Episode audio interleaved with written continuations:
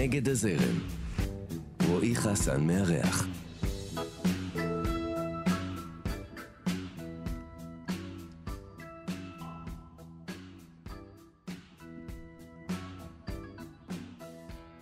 האורח שלי היום הוא אחד הבמאים הכי מוערכים ומעניינים שפועלים כיום בארץ. הוא באופן אישי אחד האהובים עליי ביותר. הסרט שלו, חולה את נתן, סרט uh, גמר הלימודים, זכה בפרסים רבים, גם כאן בארץ, גם בעולם. Uh, העשייה שלו מתמקדת הרבה בפן החברתי והפוליטי, גם כשהוא עוסק בכדורגל. Uh, אני יכול לומר, uh, צריך לומר אולי גילוי נאות, שהוא גם חבר שלי, לשמחתי הרבה. יש לי את הכבוד ואת העונג לארח כאן בתוכנית את רובי אלמליח. אהלן רובי, מה נשמע? אהלן, איזה כיף, כיף להתארח אצלך.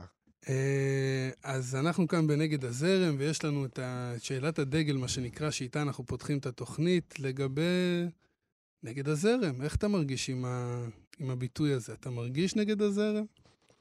אני מרגיש נגד הזרם, אני יכול להגיד שכן, אבל אתה יודע, זו שאלה שהיא קצת אה, זה, כי יש דברים שאני כן הולך עם הזרם. אז אה, זאת אומרת, אני כן רואה את עצמי, גם ב... אני יכול לחלק את זה, כאילו, גם דברים שאני... אה, כי דברים שאני מאמין בהם לבד, נגיד ליגה ג', זה, זה מה שהייתה לי תחושה שרק אני האמנתי בסדרה הזאת, אף, אף ערוץ לא רצה את זה בהתחלה, וזה, אז, וכן, זה, זאת אומרת, אני כן הולך לומר, עם... רק צריך לומר, ליגה ג' זו הסדרה, אה, סדרה דוקומנטרית ש... אה, עלתה כבר בכאן, עונה ראשונה, וכיום אתה עובד על העונה השנייה. נכון.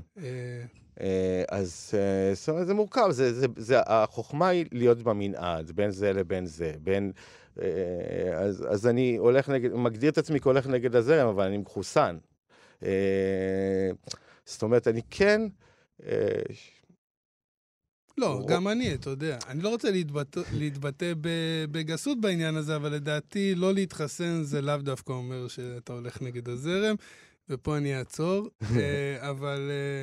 אבל אתה יודע, זה, אני, אני בדרך כלל שואל איך זה בא לידי ביטוי ביצירה שלך, את, ה, את היוצרים שיושבים פה, אבל אני יכול לומר, כי אני מכיר את החלקים גדולים מהיצירה שלך מאוד טוב ולעומק, ועם אהבה גדולה אליהם, שאני כן מרגיש שאתה ניגש לסיפורים שהם נגד הזרם, שאתה כן ניגש לאנשים שהם מתחת לרדאר. נכון. אה, לאנשים שאתה יודע, שפחות רואים, שזה זה לדעתי באיזשהו אופן אה, דווקא, אתה יודע, אולי הדבר שהכי מעיד עליך, כאל אחד שהולך נגד הזרם, לאו דווקא בסוף מה יוצא עם המוצר, איפה הוא משודר, אה, כמה צופים יש בזה, כמה צופים יהיו לזה, או, או, או דברים כאלה. אלא הסיפורים עצמם שאתה מביא, שאתה מגיש בסופו של דבר. זאת אומרת, נכון. התוכן עצמו הוא הליכה נגד הזרם. נכון, עם זה אני מסכים, בגלל זה אמרתי שאני כן מגדיר את עצמי, זאת אומרת, כבן אדם שהולך אה, נגד הזרם, וגם, זאת אומרת, אתה יודע, בסופו של דבר, אני נוסע לכיוון ההפוך מכולם. זאת אומרת, כן. אני נוסע לשדרות, למוסך, ולא יוצא משדרות לתעד בתל אביב, או להיות בזה, אז זאת אומרת, אז כן, זה שם. צריך לומר שאתה נשאר בשדרות, נשאר. כאילו, בזמנו לפחות. אה, כי אתה גדלת בשדרות. נכון. ואני יודע, אני, אתה יודע, עוד פעם, מי שמכיר את היצירה שלך יודע כמה, כמה זה השפיע עליך, כמה הילדות שם השפיעה עליך, אבל לפני שניגע בשדרות עצמה, בוא נדבר קודם על הילדות האישית הפרטית שלך בבית. אתה יכול להכניס גם את שדרות לשם אם אתה רוצה. אבל אתה גדלת בבית כזה ש, שמתעסק באומנות, ביצירה, זה משהו ש... אז כן, קודם כל, אה, גם אבא שלי אה, כל הזמן צייר, פיסל, דברים שהשפיעו אה, עליי בבית. גם מין דור כזה שתמיד הם עשו הכל לבד. כן. זה, וגם בן דוד שלי, רן אלמליח, מכנסיית השכל, זה היה בדיוק כשאני גדלתי והייתי נער, אז בעצם כנסייה בדיוק הצליחו. ואז הסביבה שלי תמיד היו אה, מוזיקאים, וגם כמובן שדרות, כאילו באותה תקופה, ב nineties, זה לא היה מי שלא מנגן, זה היה כאילו כולם ניגנו. היה גל כזה של להקות משדרות. כן. אז אתה גם ניגנת, אז גם אתה ניגן, בא כן. מהמוזיקה בעצם. לגמרי. בסוף אני... כולם באים מהמוזיקה, אני מגיל שבע ניגנתי על גיטרה כל הזמן, כל החיים. וזנחת את זה, או שאתה עדיין אה, פה ושם בשביל הכיף? לפעמים, ממש לעיתים נדירות. אה... זה היה כל עולמי, אחרי הצבא עברתי לתל אביב, הסתובב, הסתובבתי עם מגברים וגיטרות ברחובות, עם להקות, עם זה, ובאיזשהו שלב זה נכבה. ומתי מתי הבנת שקולנוע זה הדבר שלך? זה משהו שהבנת אותו כשהלכת ללמוד, או שאמרת, טוב, אני רוצה ללמוד, בוא נחשוב על משהו שיכול להיות לי מגניב, נלך על קולנוע. זאת אומרת, זה, זה בא מהמקום הזה, או שזה בא מאיזה פשן לדבר, יעני, איזו ידיעה כזאת שהייתה לך, שזה מה שאני רוצה לעשות? אני חושב שזה קשור להפרעות uh, קשב וריכוז שלי. לזה שאני צריך כל הזמן לזוז. אני אחרי, כאילו, אחרי ש... באמת אחרי הצבא עברתי והתחלתי ללמוד אנימציה. התעסקתי בתלת מימד, עבדתי בסטודיו בתלת מימד, ובאחד הפרויקטים שעשינו היה איזה פיילוט כזה, לויפו הכלב המעופף, משהו כזה, עשינו זה, ואז הגיעה הבמאית ש... ש... שעושה את זה. ואני חלק מהאנימטורים שעושים טקסטורות, או תנועות מצלמה, כאלה דברים. ואז אמרתי, רגע, שנייה, טעיתי. כזה אני רוצה. זאת אומרת, יש פה מישהי שהיא בעצם... מנהלת, כאילו, מנהלת את כל הדבר את כל, הזה. ו- והיא מנהלת את כל תחומי האומנות בעצם אצלה. זאת אומרת, גם את המוזיקה, גם את הצבעים, גם את התנועות. ואז אמרתי, אוקיי, זה... כאן אני יכול גם להביא לידי ביטוי גם את אה, המוזיקליות שלי וגם... יצא לך להגיד לה את זה שהיא זאת ש... נו, האמת שלא. עוד לא סגרת לא, את המעגל. אבל אה, טל אותן, אם את שומעת, זאת את. אה, אוקיי, אז אנחנו נאותת לה. אה, ולמדת קולנוע, וכמו שאמרנו, סרט גמר, אה, שהתקבל בצורה יוצאת דופן, צריך לומר. אתה יודע, הוא מבחינתי סרט קאלט, ולא רק מבחינתי, כמובן, אם הוא הפך להיות סרט קאלט, אבל אני רוצה רגע לספר סיפור אישי שלי עם הסרט הזה.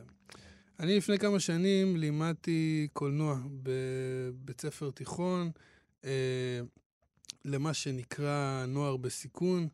אה, ואתה יודע, אנחנו, מה שיפה בלימודי קולנוע, בעיוני לפחות, זה שמביאים לך את החומר בתחילת שנה ואומרים לך, אתה צריך לגעת בדברים האלה, אנחנו נותנים לך את הסרטים שאותם תלמד בכיתה, אבל הסרטים אנחנו, הם רק אה, הצעה. זאת אומרת, אתה יכול אה, להחליף את הסרטים כל עוד תעמוד בקטגוריות. זאת אומרת, שלושה סרטי דוקו, אם אתה מרגיש שהסרטים האלה הם לא מתאימים לך או לכיתה שלך, אתה רוצה לבחור אחרים, אתה מוזמן. אבל השאלות לא משתנות, אתה יודע. אה, ואני ידעתי שכדי אה, לגרום להם ללמוד, אני צריך להתאים להם את הסרטים ש, שאני, שאני אביא לכיתה. ואתה יודע, בתחילת שנה, אז... אני אמרתי להם, אה, אתם הולכים לעשות השנה בגרות בקולנוע, הם ממש נקרעו מצחוק על הדבר הזה, ושתיארתי להם מה זה אומר אה, לימודי קולנוע, והסברתי להם על קולנוע אה, דוקומנטרי, הם פשוט התפוצצו מצחוק, ואתה יודע, ומה זה הדבר הזה, ולמה וכמה. ואני יכול להגיד לך ששלושה מה... שלושה סרטים לימדתי אותם. אה, של קולנוע דוקומנטרי, שניים מהם שלך. וואו. השלישי, בית שאן, סרט מלחמה. ו... אה, אבל בחולה וחולה את נתן, כשהראיתי להם אותו, זה אותו סרט גמר מדובר, אה, קרה דבר בכיתה שאני לא אשכח אותו לעולם. כי אתה יודע, זה הקרנה בכיתה על מסך כזה שמורידים אותו, מסך לא קולנוע, אבל מסך גדול, וחושך בכיתה, וכולם יושבים בשקט, נקרעים מצחוק, אבל בסרט, אתה יודע, לא בקטע של הפרעות וכאלה, ואתה מרגיש שמשהו קורה, וכשנגמר הסרט, התלמידים האלה עמדו ומחאו כפיים, כמו וואו. בפרימיירה בקולנוע. זאת אומרת, זה משהו שאני לא אשכח אותו בחיים. עכשיו, בסוף שנה, כשהם סיימו את הבגרויות, ונשאר עוד איזה חודש, חודש וחצי לסיום השנה, היה להם זמן אמרתי להם, אוקיי, עכשיו אפשר לשרוף זמן, אתם יכולים פשוט לראות סרטים. הבאתי לכם סרטים ישראלים, קומדיות כאלה, בורקה, סרטי פעולה, תבחרו מה שאתם רוצים. אז קם הילד הכי בעייתי בכיתה. שאתה יודע, זה שצחק הכי חזק כשאמרתי אז אה, קולנוע דוקומנטרי, ואמר, אין איזה דוקומנטרי, משהו? גדול. ואתה יודע, אני לא אשכח את זה בחיים, כאילו. והסרט הזה, לדעתי, הוא עושה את הפלא הזה. כי הוא, הוא נוגע ב... הוא, הוא לקחת שם שתי דמויות, שני אנשים, אה, שמצד אחד, אתה יודע, זה אנשים שאנחנו רואים אותם ואנחנו יכולים להגיד ככה, תראה איזה שבורים, איזה... והם באמת כאלה, הם שבורי לב. אבל אתה רואה כמה עומק יש שם, וכמה שכל יש שם, וכמה רגש יש שם. ואתה יודע, זה, זה מסוג הדברים שאני אומר, ש, כשאני רואה אותם, אני אומר, זה התערבות, יש פה התערבות. זה לא... אתה יודע, אי אפשר, אי אפשר לכתוב סיפור כזה, זאת אומרת. אז בוא תספר לנו קצת על חולה את נתן, כי זה באמת אירוע. אני, עשית הרבה דברים אחרי, כן, זה באמת נכון. צעד הפתיחה שלך, אבל זה באמת סרט בעיניי מאוד מאוד משמעותי. כן, אני, תראה, אני הכרתי אותם, כמובן הייתי שכן שלהם, עוד מהילדות, אה, בית ליד. והם היו, זה היה עולם, כאילו לבוא לחולה ונתן, לבלות שם, אה, לתקן את האוטו, כאילו מה שלא קורה בדרך כלל, באמת. הם לא באמת מתקנים. הם לא באמת, הם מתקנים דברים אחרים. יש להם מגרש, צריך לומר, יש להם מגרש מכוניות שם, כן. מגרש גרוטאות כזה יותר, אה, כן. מלא בעלי חיים מסביבם. אה, זה נראה כמו, לפעמים טעיתי אם זה לא טיפולים, אה, טיפול נפשי דווקא יותר. בשבילך? לא, בשביל האנשים, הלקוחות שבאים אליהם, באים לקוחות. אה, אוקיי. שיש להם, בדרך כלל הלקוחות שבאים זה אנשים שבאים מלא צרות ופורקים את זה שם, אז זה יותר, אה, נראה כמו יותר טיפול נפשי מהזה. את, את הגומייה לאוטו הוא יביא בעוד שלושה שבועות. כן. כן. ואז כשהייתי, אז הכרתי את החוויה הזאת, להיות אצל חולה ונתן, והיה לי ברור שאני רוצה להראות, להראות אותה לעולם, זאת אומרת, את האנשים האלה. כי אני, כי את הסטריאוטיפ הזה שאנחנו מדברים עליו, אני לא ראיתי אף פעם אצלם. זאת אומרת, תמיד ראיתי אצלם דווקא את, ה, את היופי, את ה... להאכיל את הכלבים, להאכיל את החתולים כאילו הם הילדים שלך. את אומרת, הרגישות, את הרגישות, כלפי עזה נגיד. הסצנה ש... הזאת שהם עולים שם על הגבעות ורואים את ה... רואים שם חבר'ה שיושבים בגבעות וצוחקים על, ה... על הטילים שנופלים בעזה, והוא שם נקרע לו הלב והוא כאילו משתגע עליהם. כן. זה אחד הרגעים הכי עוצמתיים ש... שאתה, אתה, לא, אתה לא יכול לדמיין את זה. זאת אומרת שמבן אדם כזה, כביכול, אני אומר במרכאות, יוצא כזאת אמפתיה למי ש... אתה יודע, למי שנתפס כאויב שלך, למי שנתפס כזה ששולח עליך פצצות, שהופך את החיים שלך לכאוס. זאת אומרת, זה רגע מטורף. כי אין שם... הדבר הקסום אצל חולה ונתן, שאין שם שמאל, אין שם ימין. יש שם היסטוריה. יש שם אמת והיסטוריה ואהבת אדם. הוא זוכר את עזה, ש... הוא זוכר את עזה. הוא זוכר את האנשים זהו. בשמות שלהם, את, ה... את המשפחות, את החוויה שהייתה להם, את העסקים שהם עשו יחד. זאת אומרת, זה בא ממקום הכי אמיתי וכן, ו... ואז הוא גם אצלך בעצם מעלה את כל השאלות האלה שאתה אומר, כאילו, זה לא שלנו המלחמה הזאת, באמת. כאילו. כן, אבל אה, אה, חולה הלך לעולמו לא מזמן, נכון, ממש, נכון? לפני שלושה חודשים, משהו כן, כזה. כן. אה, ואתה יודע, זה באמת סתם מעניין אותי לדעת אם אתה, היה לך קשר איתו ועם אח שלו אחרי הסרט, אם אתה יודע איך הם קיבלו את זה, אם... מה זה עשה להם, זאת אומרת... מה, הסרט עשה להם? כן. הם מאוד אהבו את הסרט, זאת אומרת, הסרט היה תקופה שהוא רץ בלופ, הייתה טלוויזיה בחוץ עם DVD אה, כזה. אצלם? כן, אצלם במוסך, הוא היה כאילו כל הזמן בלופ. Uh, אתה סיפרת את החוויה שלך, אז החוויה שלי עם המפגש הראשון של הקרנה, זה היה הזוי, זה היה סינמה פרדיסו בשדרות, כאילו זה...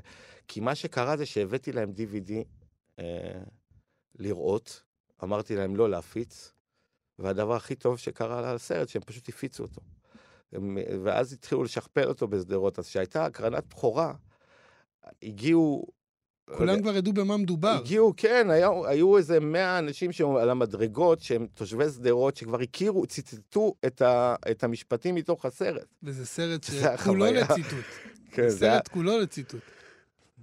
אתה מקרין הקרנת בכורה, אתה לא מבין מי ראה זה, פתאום אתה רואה שכולם מצטטים את הסרט, זו הייתה חוויה אה, מדהימה. ואז, ואז אה, באמת, זה באמת סרט ענק ואהוב עליי במיוחד, ואז בא הסרט אחריו, שגם אותו לימדתי שמן על מים. אה, משפחה טוניסאית. כן. אה, ש... גרה במושב, ולא כל כך התאקלמו עם הישראליות. לא, לא. לא עד הסוף הבינו מה, מה קורה שם. הישראליות גם לא הצליחה להתלקלם איתם כל כך.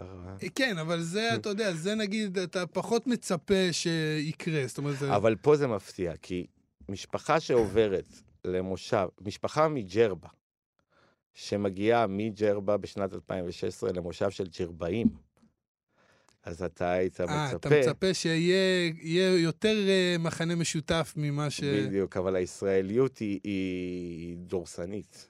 היא, היא, היא, היא, היא, היא, כבר, היא כבר הגיעה אליהם, זאת אומרת, זאת אומרת, כבר... זו, זו השכבה שבעצם אתה מקלף בסרט, שאתה אומר, הג'רבאים כבר, אה, לא רק שהם לא ג'רבאים, הם אפילו קצת נרתעים מ- מהג'רבה, מ- מה- מהג'רבאיות כן. שלהם. הם מתביישים בה. כשאתה מביא להם אנשים שהם ג'רבאים עכשיו, הם מתביישים בה ומסתכלים עליה כפרימיטיבית וכ... לא וזה יודע. היה מדהים לספר את הסיפור הזה מתוך החוויה שאתה יודע של מה קרה פה בשנות החמישים, ואז אתה רואה את זה כאילו מנקודת מבט דווקא של של ג'רבאים, מזרחים. כן. שנמצאים במושב. איך מזרחים אתה אומר על אחת כמה וכמה, אם מזרחים רואים אותם ככה, מה קרה פה בשנות החמישים? כן, ואז הת- התהליך הזה, גם התהליך ההדחקה והמחיקה, הוא סוג של הושלם אצלם. כן. וזה היה עצוב דווקא, לראות את זה. אה, תשמע, זה סרט עצוב, אבל באופן יחסי, אני חושב שבהרגשה שלי, למרות שהסרט מאוד מהדהד את זה שהם כאילו לא התחברו אל הישראליות עדיין, יחסית לזמן המועט שהם היו פה בארץ, הם השתלבו לא רע. זאת אומרת, הילדים מתחברים. זאת אומרת, הילדים כן רוצים את הישראליות, הם כן משתוקקים לצאת לבלות ולהיות חלק ממנה. הקושי פה, ואני חושב שזה הסרט, והוא גם הגיבור של הסרט, זה האבא. זאת אומרת, כשאני ראיתי את חמימיש לראשונה, אני הרגשתי שאני רואה את סבא שלי. הרגשתי שאני רואה את האבות האלה שבאו בשנות 50 עם הכל, ופתאום הם מגיעים למקום שהילדים שלהם כבר לא סופרים אותם. ש... זאת אומרת, אף אחד לא מבין אותם, המדינה לא מבינה אותם. זאת אומרת, מין תחושה כזאת של תסכול עמוק שהאבא מלווה, שלא יכולתי לא לראות את האבות שלנו ואת הסבא, את הסבים שלנו זה, זה, שבאו באותה זה תקופה. בדיוק גם התחושה שהייתה לי כשראיתי אותו, כי אתה יודע, זה לא סיפור של זרות או הגירה, זה כן, אבל אני לא הרגשתי שזה הסיפור. אני הרגשתי שיש פה סיפור של איזשהו חיבור מהמקום שלך לאותה משפחה. זאת אומרת, אה, זה לא סיפור אוניברסלי על הגירה, זה לא סיפור אה, אוניברסלי על תחושת זרות, שאתה נמצא במקום ולא מרגיש שייך, אלא אני הרגשתי את המקום באמת פה, אה, אתה יודע, המזרחי נקרא לו, החברתי, אני לא יודע, שאתה בא ואומר, אה, הנה, זה, זה, זה, זה כאילו, הנה מראה, איזה פתח קטן למה, איך, איך ראו אותנו, איך ראו את ההורים שלנו, איך ראו את הסבים שלנו. וכשזה בא באמת מקהילה מזרחית, אז זה מכניס אותך עוד יותר לדיסוננס. זאת אומרת, זה... כי אני אגיד לך מה זה קורה, כשזה, אה, כשזה מגיע מהקהילה המזרחית, דווקא בתור, אה, זה, אתה מתבונן, לא, הקהילה היא לא מעניינת פה. דווקא הנקודת מבט של הגיבורים, של, של האנשים, מה, איך הם חווים את מה שהקהילה אומרת להם, שם זה נהיה החלק המעניין של הדבר. כן. זאת אומרת, בסופו של דבר האבא מגיע עם דיר כבשים ואומר לבן שלו, אני רוצה שתיקח את הכבשים למרעה, הוא אומר, איזה, אני הולך לפתוח חנות זהב. זאת אומרת, פה ה... הוא פתח. הוא פתח. דרך אגב, הוא הציל את המשפחה בעקבות זה.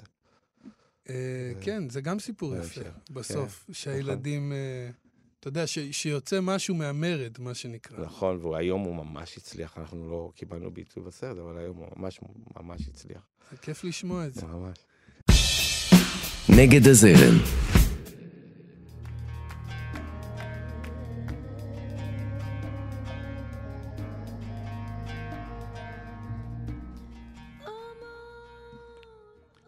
נטשה אטלס, אה, נו, הבטחת לנו הסבר. אז uh, באתי בדיוק מחדר עריכה, והשיר הזה, uh, מהבוקר ככה אני עורך איזה סצנה, שהאמת שזה, אני אספר אפילו על הסצנה הזאת. זה בעצם נולד ילד לאחד הגיבורים, לשלומי אביסידריס, נולד לו בן בכור, ובמקביל נולד לסמיר חסון, uh, בעלים של קבוצת שפרעם, גם ילד, ויש מין עריכה מקבילה בין שתי הלידות האלה, אה, וזה קורה אחרי רצח שהיה בשפרעם. זאת אומרת, זה פרק שעוסק במוות ולידה. אה, הפרק השני של ליגה ג'. ובאופן כללי, השיר הזה זה שיר שמלווה אותי כמעט בכל הפרויקטים שאני עושה, תמיד הוא רפרנס, שיר קטע רפרנס באיזה רגע. וזה, הוא פשוט מביא לי את התחושה, כאילו אני ממש מרגיש שזה הח- החזרה הביתה. זאת אומרת, אם הייתי קורא לזה איזושהי כותרת, אז זה חזרה הביתה, חזרה לאימא, החיבוק עם האימא. זאת אומרת, תמיד ה... שיר שאתה חוזר אליו. שאני חוזר אליו, כן. רגע, שלומי אביסידריס הוא חלוץ, לא? נכון, אתה מכיר? מה, הוא היה, היה לו, היו לו ימים יפים, זה לא, הוא לא תמיד היה בית"ר בליגה. ירושלים. זה מה שאני אומר, בטח. אתה יודע. אבל... סיפור אה, טרגי אה, בגדול, אפשר כן? להגיד, כן. אני לא מכיר את הסיפור שלו, האמת, אבל אני שמח שהרמת לנו לנושא הבא, שעליו אני מתכנן לדבר איתך, ליגה ג'. כן. עונה ראשונה מטורפת לחלוטין. Uh, ביקורות מדהימות ממה שאני ראיתי וקראתי. Uh, הייתה לי את הזכות uh, לראות uh, אפילו חלקים עוד, עוד, עוד טרום שידור. נכון. אה, ואני חושב שזו חוויה שאנשים שגדלים בפריפריה לא צריכים להסביר להם אותה. כי נגיד אצלנו, אתה יודע, תגיד לי ליגה ג' זה חלק בלתי נפרד מהילדות שלי, הפועל גבעת אולגה, הפועל בית אליעזר, נחליאל, זאת אומרת, אתה יודע, איפה שאתה לא זורק אבן אצלנו ב- בעיר, יש קבוצה ליגה ג'. נכון. אה, אז אנחנו מכירים את ה vibe, אנחנו מכירים את השיגעון, אנחנו מכירים את הדמויות.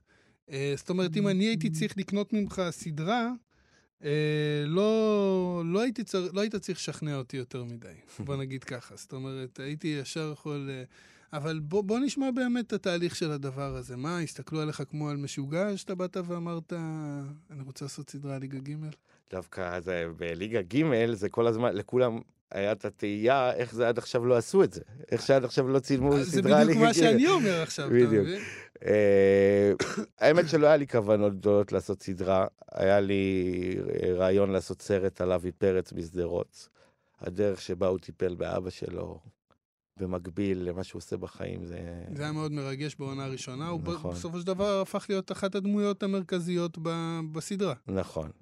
אה, אנחנו ממשיכים איתו גם לעונה הבאה, זה גם אתה מקבל קרא- פה קצת קרא- ספוילרים. קראתי, קראתי כן. עכשיו, לא מזמן, אולי זה כבר לא קשור לעונה שלך, כי אנחנו אה, מדברים על עונה כן. קודמת, כן. נכון?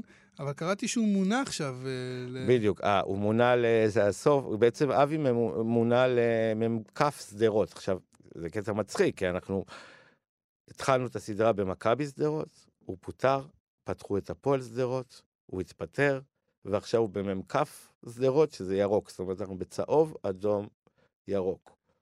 או אפשר לעשות אדום, צהוב, ירוק, רמזור, כאילו זה, עכשיו, מה הקטע המטורף פה?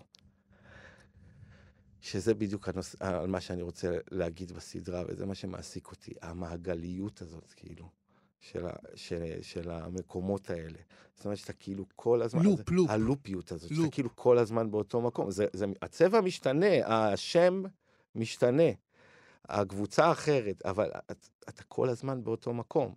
כן, יש, יש, יש איזה ביטוי שם הזאת. לתקרה, לתקרה נכון. הנמוכה, שהיא, אתה יודע, היא, היא מאוד נראית לעין. אפילו שהיא לא נראית לעין, אתה מרגיש שהאנשים שם מרגישים שהם לא יכולים להרים את הראש יותר מדי. הם כאילו... זה, אתה יודע, זה... כשהם מרימים הם גם חוטפים. הם חוטפים, חוטפים. זאת אומרת, זאת אומרת, זה האנשים שהעסיקו אותי בליגה ג' ומעניינים אותי גם היום בליגה ג'. המקומות האלה, גם שלומי אביסידרי, שהוא כבר בן אדם שפרץ את התקרה, אבל הוא חטף בומבה בחזרה. כן, אה, נסים אגבריה, שהיה מהדמויות בעונה הראשונה, הוא היה, אה, אתה יודע, הוא היה legendary בחדרה. הוא היה נכון. חלוץ הפועל חדרה, אחד האגדיים בשנות ה-90, כשאני הייתי ילד. כזה בית שאן גם הוא היה. הוא היה בבית שאן, זה היה כבר אה, ההצלחה שלו. בקריירה.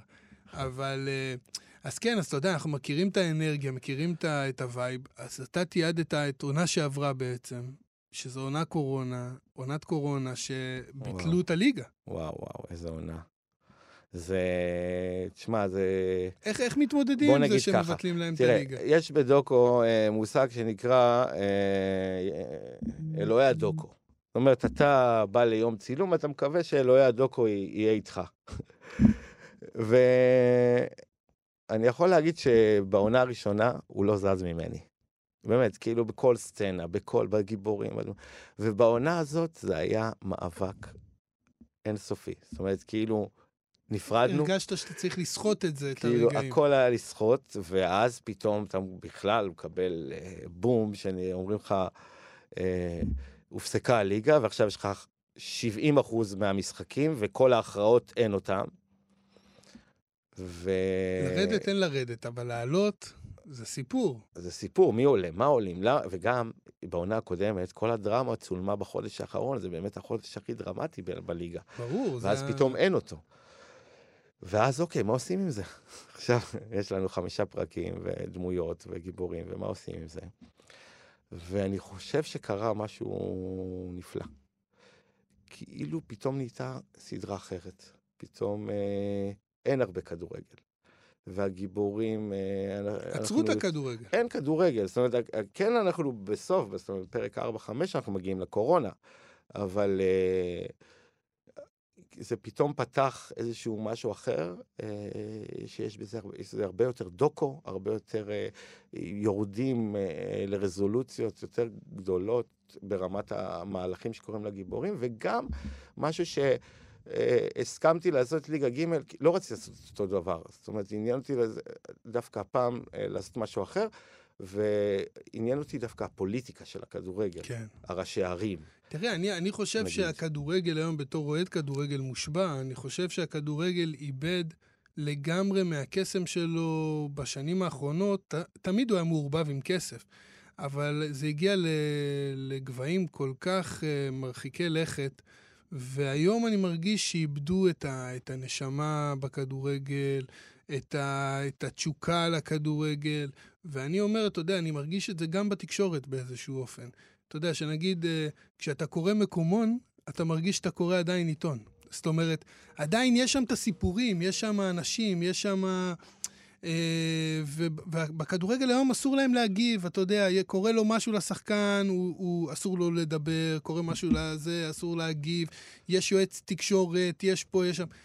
אני מסתכל על הליגה ג', לא רק ליגה ג', ליגה ב', ליגה א', הליגות הנמוכות, הכדורגל הוא כל מה שיש להם, והוא בעצם שמועה שלהם בעולם. זאת אומרת, הוא לא, הוא לא יוצא החוצה מהם. זאת אומרת, זה, זה, זה, זה רק שלהם. זאת אומרת, אתה יודע, כשעצרו בפרמייר ליג את, ה, את העונה לכמה משחקים, לכמעט חודש וחצי, כל העולם דיבר על זה כל היום. זאת אומרת, זה היה נכון. בכותרות, בחדשות, ב, בליגת העל, להבדיל, כן, ב, ב, בישראל, זה היה בכותרות, באינטרנט. ב... כשעצרו להם, לאף אחד לא אכפת. זאת אומרת, חוץ מלהם, כאילו. כן. אז זה כאילו, אתה יודע, זה עוד יותר אולי מדגיש את הדבר הזה של מה זה כדורגל בשבילם. זה הכל. אבל מה שאתה אומר על כדורגל הוא מעניין, כי דווקא רק, זאת אומרת, אם, אם יש מקומות שכן זה נשמר הכדורגל שאתה מדבר זה עליו, הליגות שהוא הנמוכות. אהבה, זה שם. ברור, זה מה שאמרתי. זאת אומרת, כן, אם לא אז הייתי מובן, אז זה- אז- לזה אז- בדיוק התכוונתי. כן, אז זה כאילו שם, זה באמת, הזה, וזה בגלל שאין כסף. בגלל שאנשים באים נטו מאהבה לדבר. זה באים מאהבה, אבל הם גם עשויים מחלומות.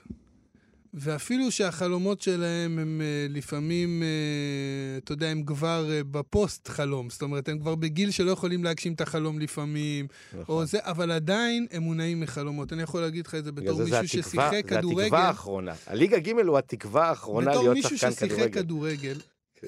בילדות, והגיע בנוער, בנוער, שיחקתי במכבי נתניה, הגעתי להפועל תל. אביב, ואתה יודע, זה היה החלום שלי, בתכלס, להיות שחקן כדורגל.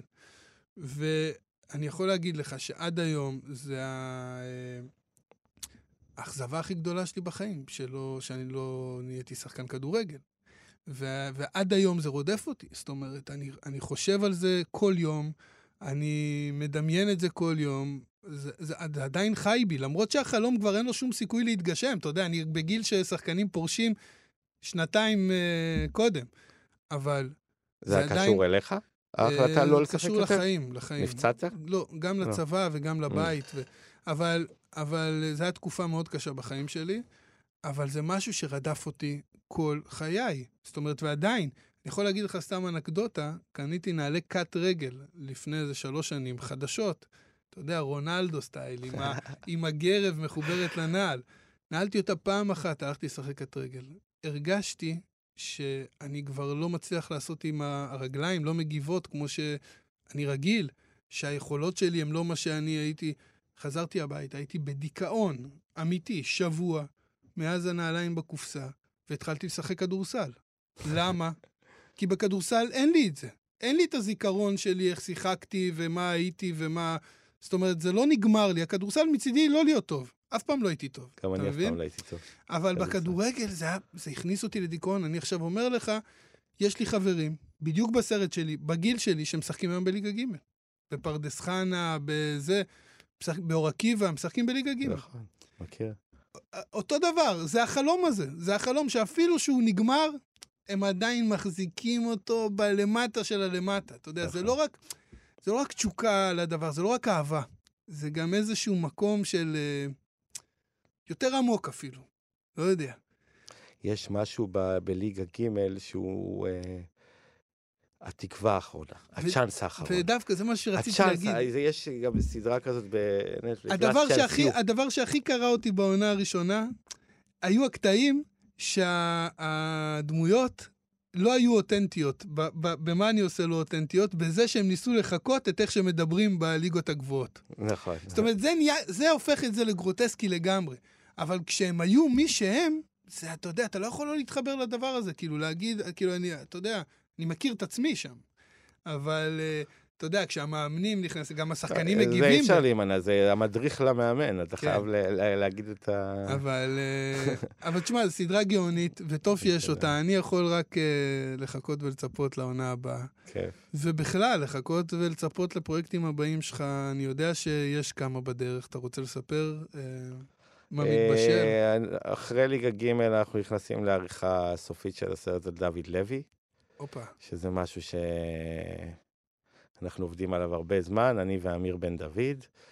אה, מאוד מאוד מורכב ומעניין בצורה בלתי רגילה, כי אני חושב שהמסע של דוד לוי הוא בעצם מספר את, סיפור של, את סיפורו של הליכוד, ממי שהוא הפך להיות ליכוד. אני חושב שדוד לוי הפך אותו להיות ליכוד בעצם. לבית המזרחי הבית בעצם. המזרחי, ואני, ואני חושב שהסרט מערער את השאלה הזאת, אם זה באמת הבית המזרחי או לא הבית המזרחי. הוא... אתה אומר, הוא, לא, הוא, הוא הצליח אולי להפוך אותו לכזה, אבל לא, אבל לא לכבוש אותו. לא אני לכבוש חושב ה... שהוא הפך אותו לכזה, אבל בעלי הבית אף פעם לא ראו בו חלק מהבית הזה. כן, זה מה שאני אומר, הוא הצליח להפוך אותו דבר. לכזה, אבל לא באמת לכבוש אותו, לא בדיוק. באמת... הוא ל- לא, הם חשבו שהוא לא... עד לכאן, כאילו.